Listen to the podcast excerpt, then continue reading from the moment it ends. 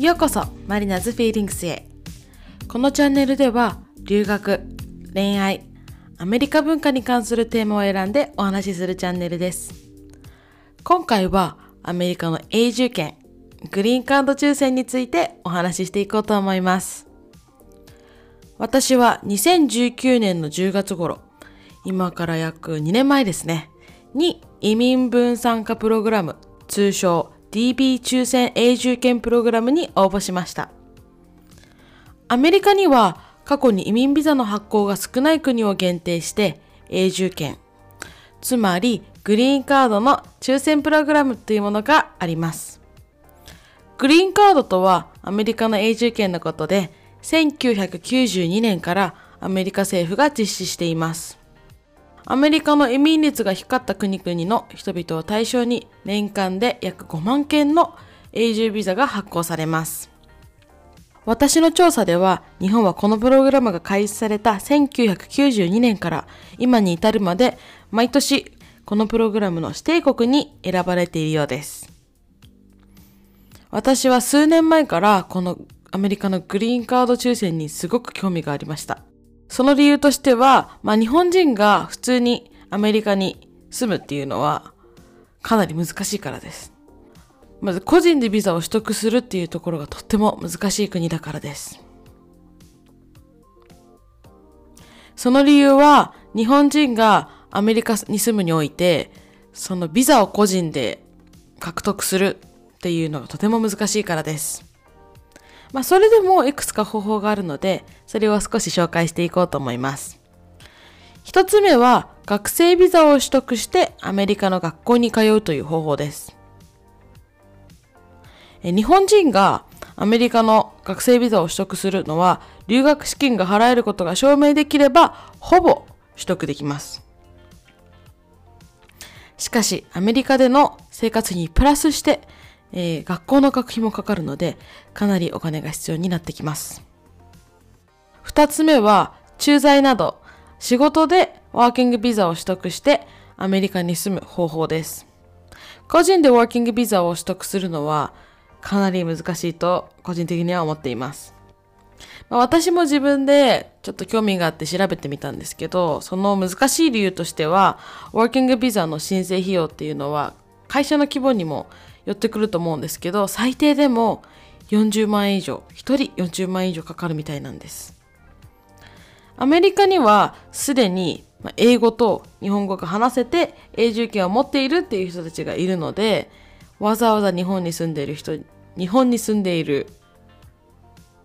まあ、英語、日本語が喋れる人に対して40万円以上払ってその価値のある人材でなければアメリカの会社は簡単にお金を出してくれないんじゃないかなって思います。お金の面だけではなく、ワーキングビザを取得するにはたくさんの書類を作成しなければならないようです。時間も手間もお金も、そしてま難易度も高いため、個人での取得っていうのはかなり厳しいんじゃないかなっていうふうに思います。えー、ですので、ワーキングビザの場合は、日本の長期アメリカ出張がある会社に勤めて、まあ、日本で少しキャリアを積んでから、まあ、アメリカに派遣される駐在で行くっていうのが、まあ、かなり現実的な方法じゃないかなっていうふうに思います。3つ目は婚約者ビザといってアメリカの婚約者がいる人たちのためのビザがあります。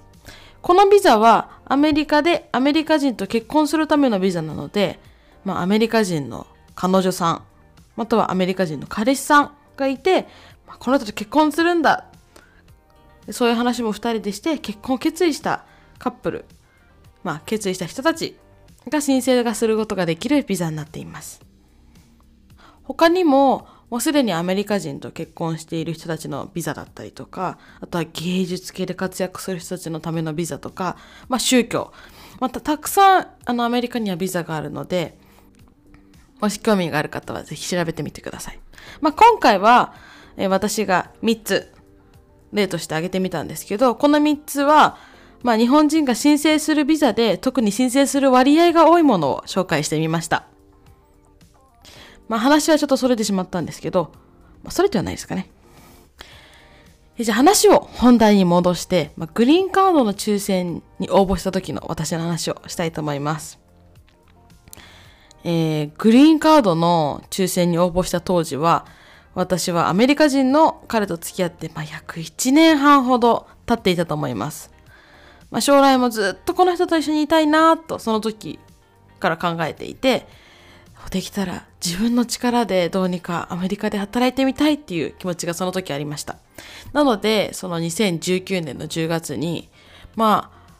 受からないかもしれないし、けど、まあ、このチャンス、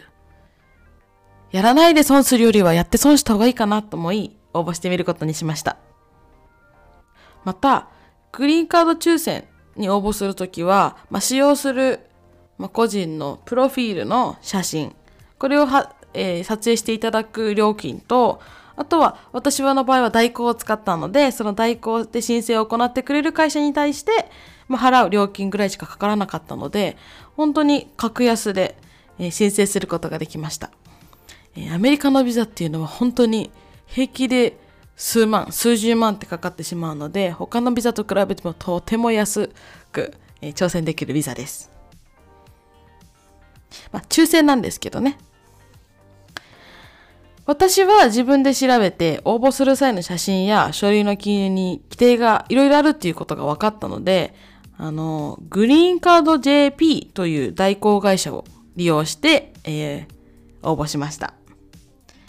まあ、いろんなサイトがあるので、口コミだったりとか、料金とか、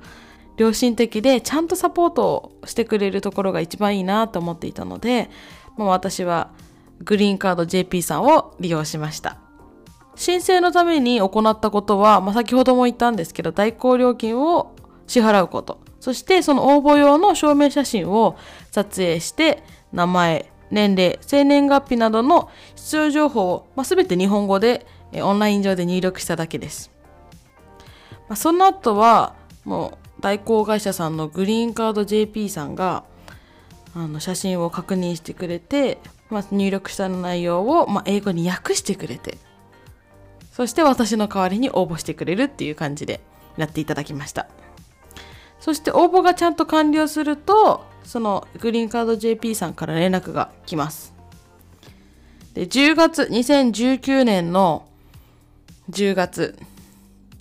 11月、10月からまあ大体1ヶ月間で11月半ば、11月前半まで大体応募期間が通常出てるんですけど、の間に応募して、結果が出るのが、その、半年以上後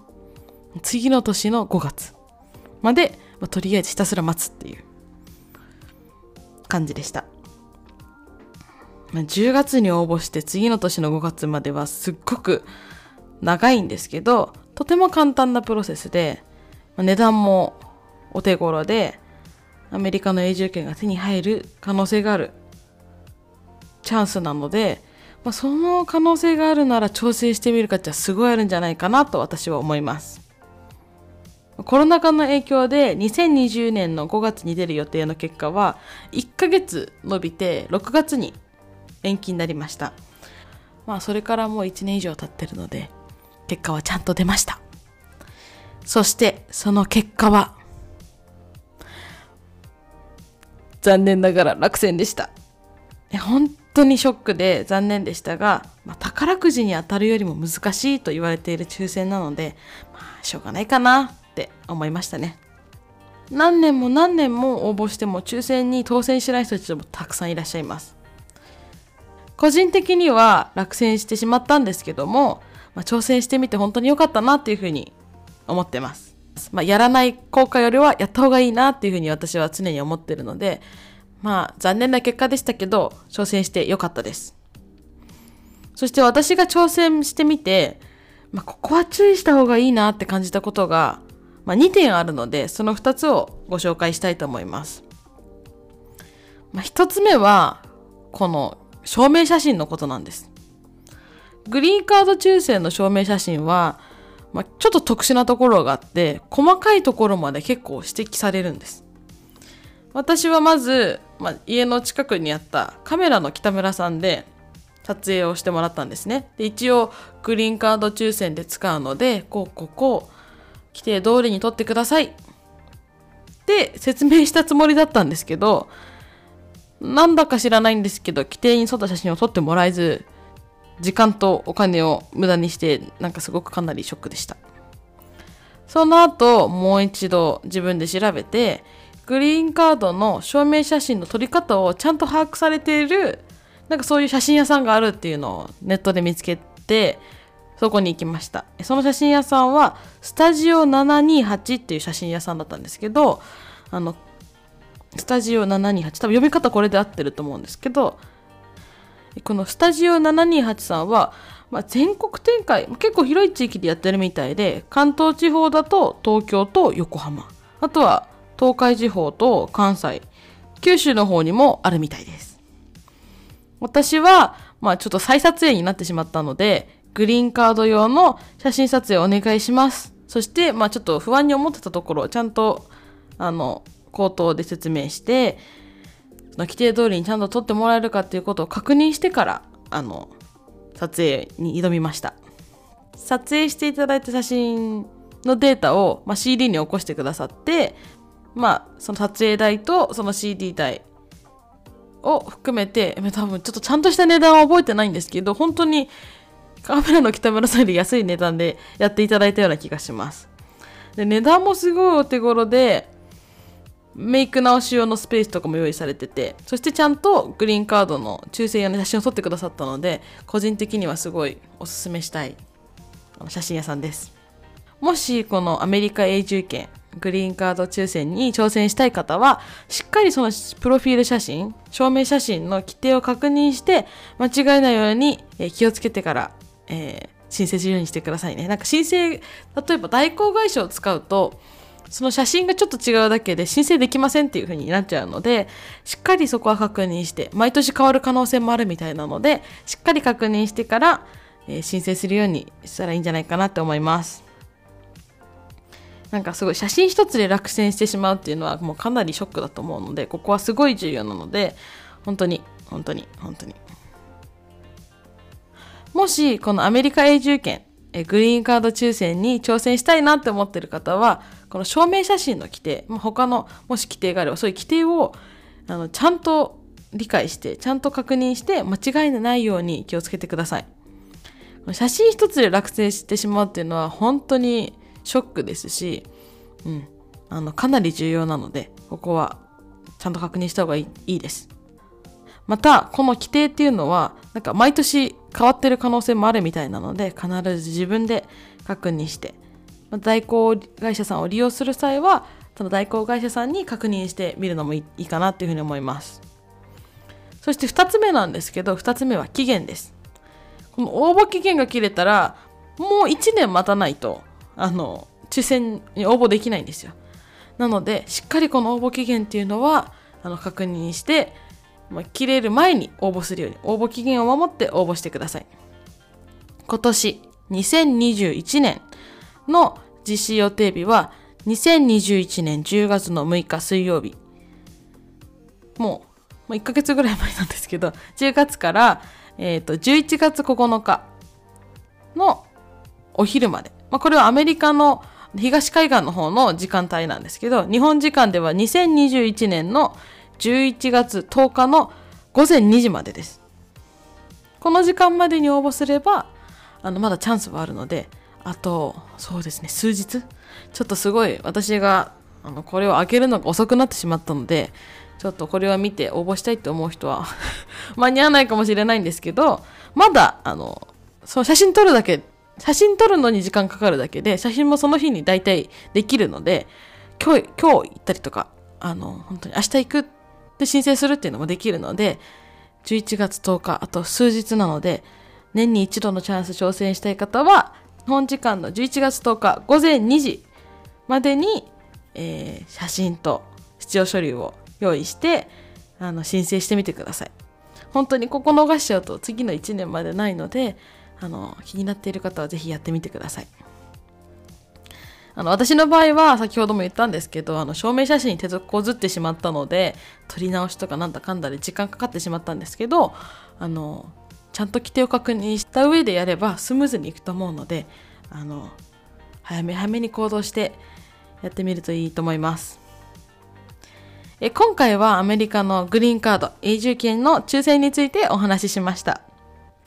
今日のお話に出てきた抽選代行会社のグリーンカード JP さんと抽選用の証明写真を撮ってくれる写真屋さんのスタジオ7283の、えー、サイトの URL を下に貼っておくので気になる方はそちらを参考にして、えー、今年あの挑戦したい方は今すぐそこを見て挑戦してみてください。えー、私のチャンネル、マリナズフィーリングスでは、今後も恋愛、留学、アメリカ生活、日常、ま、などなどに関することを、エピソードなどをアップしていくので、よろしければ、また見てください。それでは、See you next time!